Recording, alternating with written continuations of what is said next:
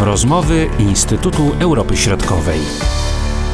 Przed mikrofonami Marcin Superczyński, witam Państwa. W czasie wakacji proponujemy też trochę lżejszą tematykę naszych podcastów. W zależności od panujących warunków, w miesiącach letnich część słuchaczy zaplanuje bliższe lub dalsze wyjazdy. W naszych rozmowach opowiemy o niektórych miejscach wartych odwiedzenia za naszymi granicami. Rozpoczynamy od Ukrainy. Kierownik Zespołu Wschodniego Instytutu Europy Środkowej, dr Jakub Olchowski, ma swoje ulubione miejsca w tym kraju, związane m.in. z historią Polski. Ukraina jest niebywale atrakcyjna turystycznie z różnych powodów. Ja bym chyba wskazał dwa takie powody, które e, odróżniają e, turystycznie przynajmniej Ukrainę od innych kierunków, e, takich nudnych i przewidywalnych, powiedzmy sobie szczerze, czyli od zachodu. Więc po pierwsze to jest przyroda, to jest przyroda, która jest jeszcze nieuregulowana, o tak można to ująć, i, i taka rzeczywiście dzika w wielu miejscach. A po drugie, to, to szczególnie z, z naszego polskiego punktu widzenia, to jest oczywiście taki specyficzny miks e, romantyzmu i historii. I gdzieś tam rzecz jasna z, z, z Sienkiewiczem e, w tle.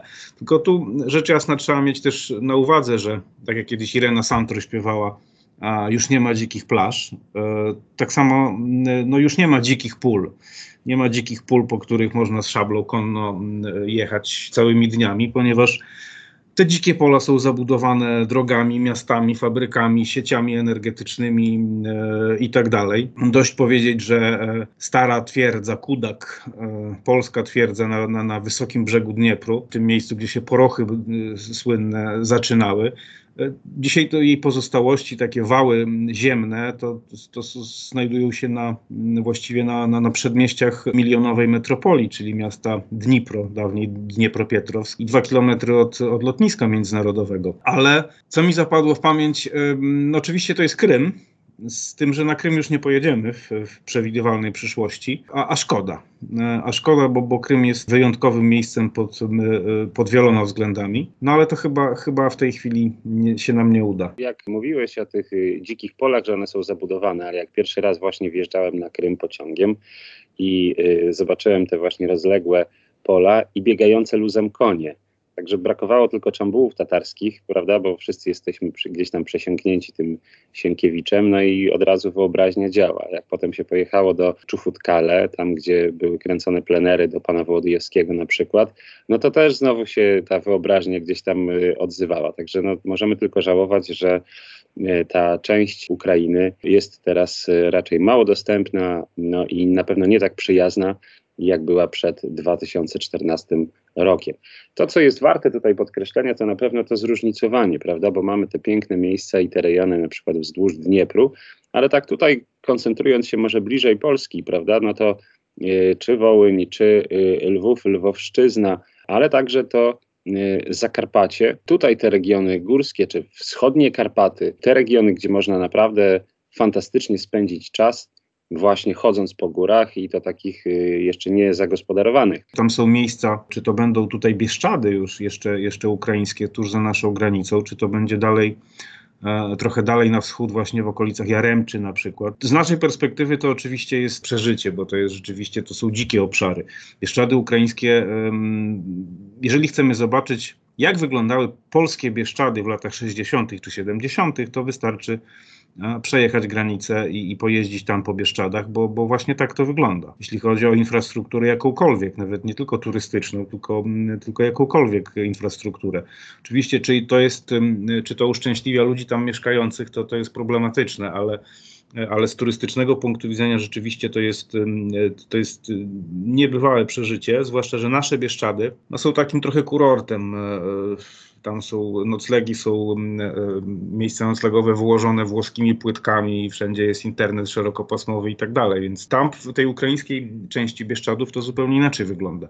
A co do historii, to tak, zgadzam się w zupełności, że nie musimy jechać gdzieś bardzo daleko. E, wystarczy tutaj pojeździć po a, a, po tych terenach najbliższych Polsce, właśnie czy to będzie mm, Lwowszczyzna, czy, czy, czy Wołyń, czy troszkę dalej zobaczyć Kamieniec Podolski, na Podole, pojechać na Podole, zobaczyć Kamieniec Podolski, Chocim, to też są e, no, no, no, fantastyczne miejsca. I też bardzo, bardzo silnie związane przecież z naszą historią, ale można pojechać tutaj też bliżej wokół Lwowa, bo sam Lwów oczywiście to jest, to jest oczy, oczywiste.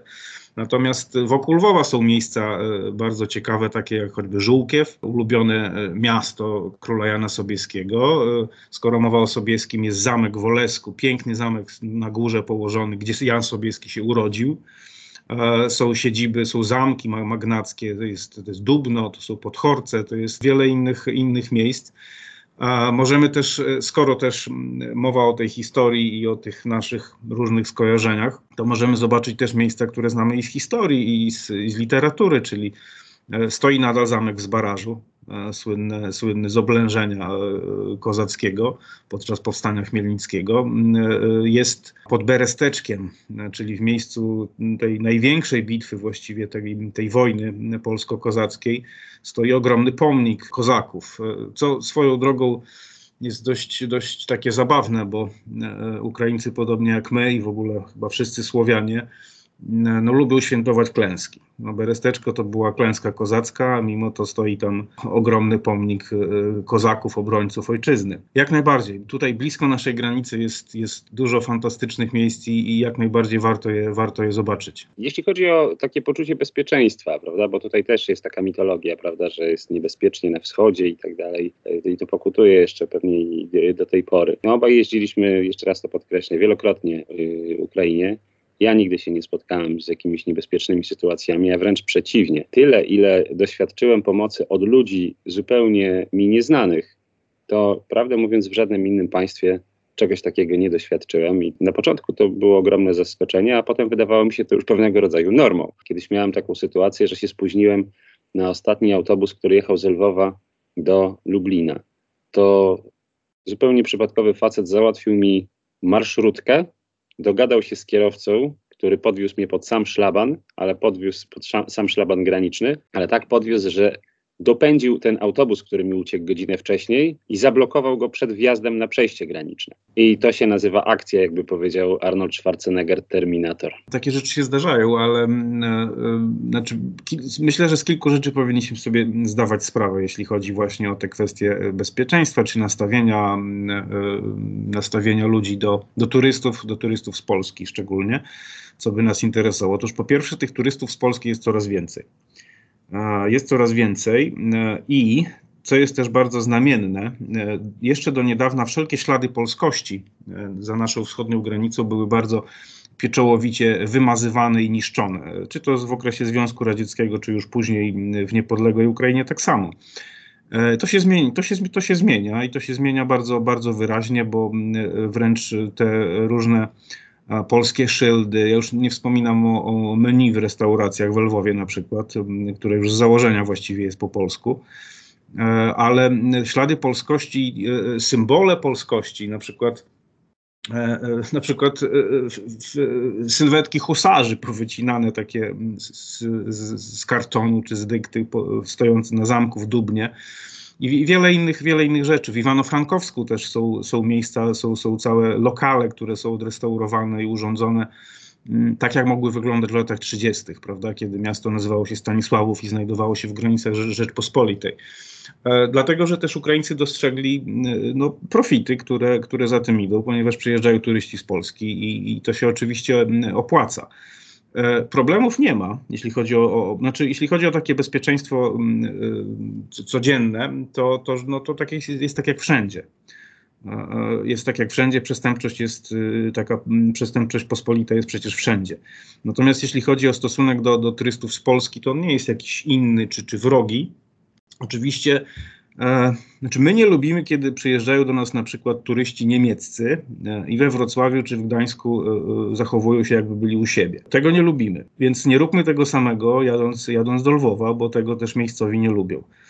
A niestety są polscy turyści, którzy mają takie, takie tendencje. To po pierwsze, a, a po drugie to rzeczywiście chyba na Krymie tylko pamiętam takie sytuacje, które mogły być mało przyjemne no ale one wynikały z tego, że nie z nastawienia e, e, ludności e, czy Ukraińców, ale z nastawienia miejscowej ludności rosyjskiej, po prostu do, do Polski i do Polaków. E, no, tam bywały różne, różne sytuacje, zdarzały się. Natomiast w innych miejscach Ukrainy to, to raczej, e, raczej nie. Aczkolwiek musimy też pamiętać, my Polacy, że oczywiście znajdziemy na Ukrainie, zwłaszcza tutaj w tej zachodniej jej części, najbliższej nam, rzeczy, które nam się nie będą podobały. Czy to muzea Ukraińskiej Powstańczej Armii, czy, czy, czy dość powszechnie stojące pomniki, czy popiersia Stepana Bandery i innych ludzi związanych z z UPA, czy z OUN, z Organizacją Ukraińskich Nacjonalistów i to oczywiście nam się nie musi podobać. Jadąc y, na Ukrainę szukamy jednak innych miejsc, prawda, czy to tych, o których mówimy historycznych, czy też właśnie tych plenerów, y, tych y, ogromnych przestrzeni. To ogromne wrażenie, jakie robi Dniepr na przykład, jeśli ktoś pierwszy raz widzi taką, no właśnie, jedną z największych rzek Europy, to niewątpliwie robi wrażenie, bo to jest y, kilka wiseł, można powiedzieć, połączonych tak na szerokość, jakbyśmy mogli sobie to wyobrazić. No i te rozległe przestrzenie, które są wokół właśnie tej rzeki. My tutaj się koncentrowaliśmy może teraz trochę bardziej, czy też wspominaliśmy tą zachodnią część państwa ukraińskiego, wspominaliśmy Krym, ale właśnie ta środkowa i wschodnia Ukraina, ona też ma y, ogromny potencjał, czy sam Kijów, prawda, czy dalej na południe, y, jadąc w stronę Czerkas i jeszcze dalej na południe do Zaporoża, to tutaj możemy znaleźć mnóstwo bardzo interesujących i ciekawych miejsc, y, wartych odwiedzenia. Tutaj tak na marginesie wspomnę, że y, też niezwykle ciekawą opcją jest y, zwiedzanie Ukrainy, płynąc jachtem, czy płynąc jakąś łodzią motorową. To takich wycieczek, takich ofert też jest, wydaje mi się, coraz więcej, bo przynajmniej sam sprawdzałem. I to też może być właśnie ciekawa opcja spędzanie wolnego czasu, jakiegoś dłuższego urlopu płynąc Dnieprem aż do samego Morza Czarnego. A miejsce, do którego, którego ci najbardziej brakuje? Ja myślę, że Kijów, że w tej chwili to Kijów, dlatego że Kijów sam w sobie jest. E, jest miastem niezwykłym, e, miasto Złotych Kopuł. E, to, to jest miasto, po którym można chodzić całymi, całymi dniami, całymi tygodniami, bo, bo raz, że jest piękne, a dwa, że tam się dzieje, to miasto, to, to miasto żyje. Oczywiście też jest pełne kontrastów, bo, bo te złote kopuły w, w, centrum miasta, one kontrastują z, z biedą, czy wręcz, czy wręcz nędzą e, takich obrzeżnych blokowisk. Niektórych oczywiście, nie wszystkich. To miasto jest też potwornie zakorkowane. E, ale, ale jest, jest w nim coś takiego jak w Nowym Jorku, e, że, że, że przyciąga i że jak już się raz tam było, to, to, to, się, to się wraca. A Dniepr, tak, Dniepr to jest rzeka jak, to, jak to mawiano, y, ptak nie jest w stanie przelecieć, y, pokonać jej szerokości i musi, musi zawrócić w połowie. Tak jak pisał Szewczenko, reweta stochne Dnipr szeroki. To chyba będzie najlepsze podsumowanie naszej dzisiejszej rozmowy. Bardzo Ci dziękuję, Kuba. Dziękuję bardzo. Były to rozmowy Instytutu Europy Środkowej.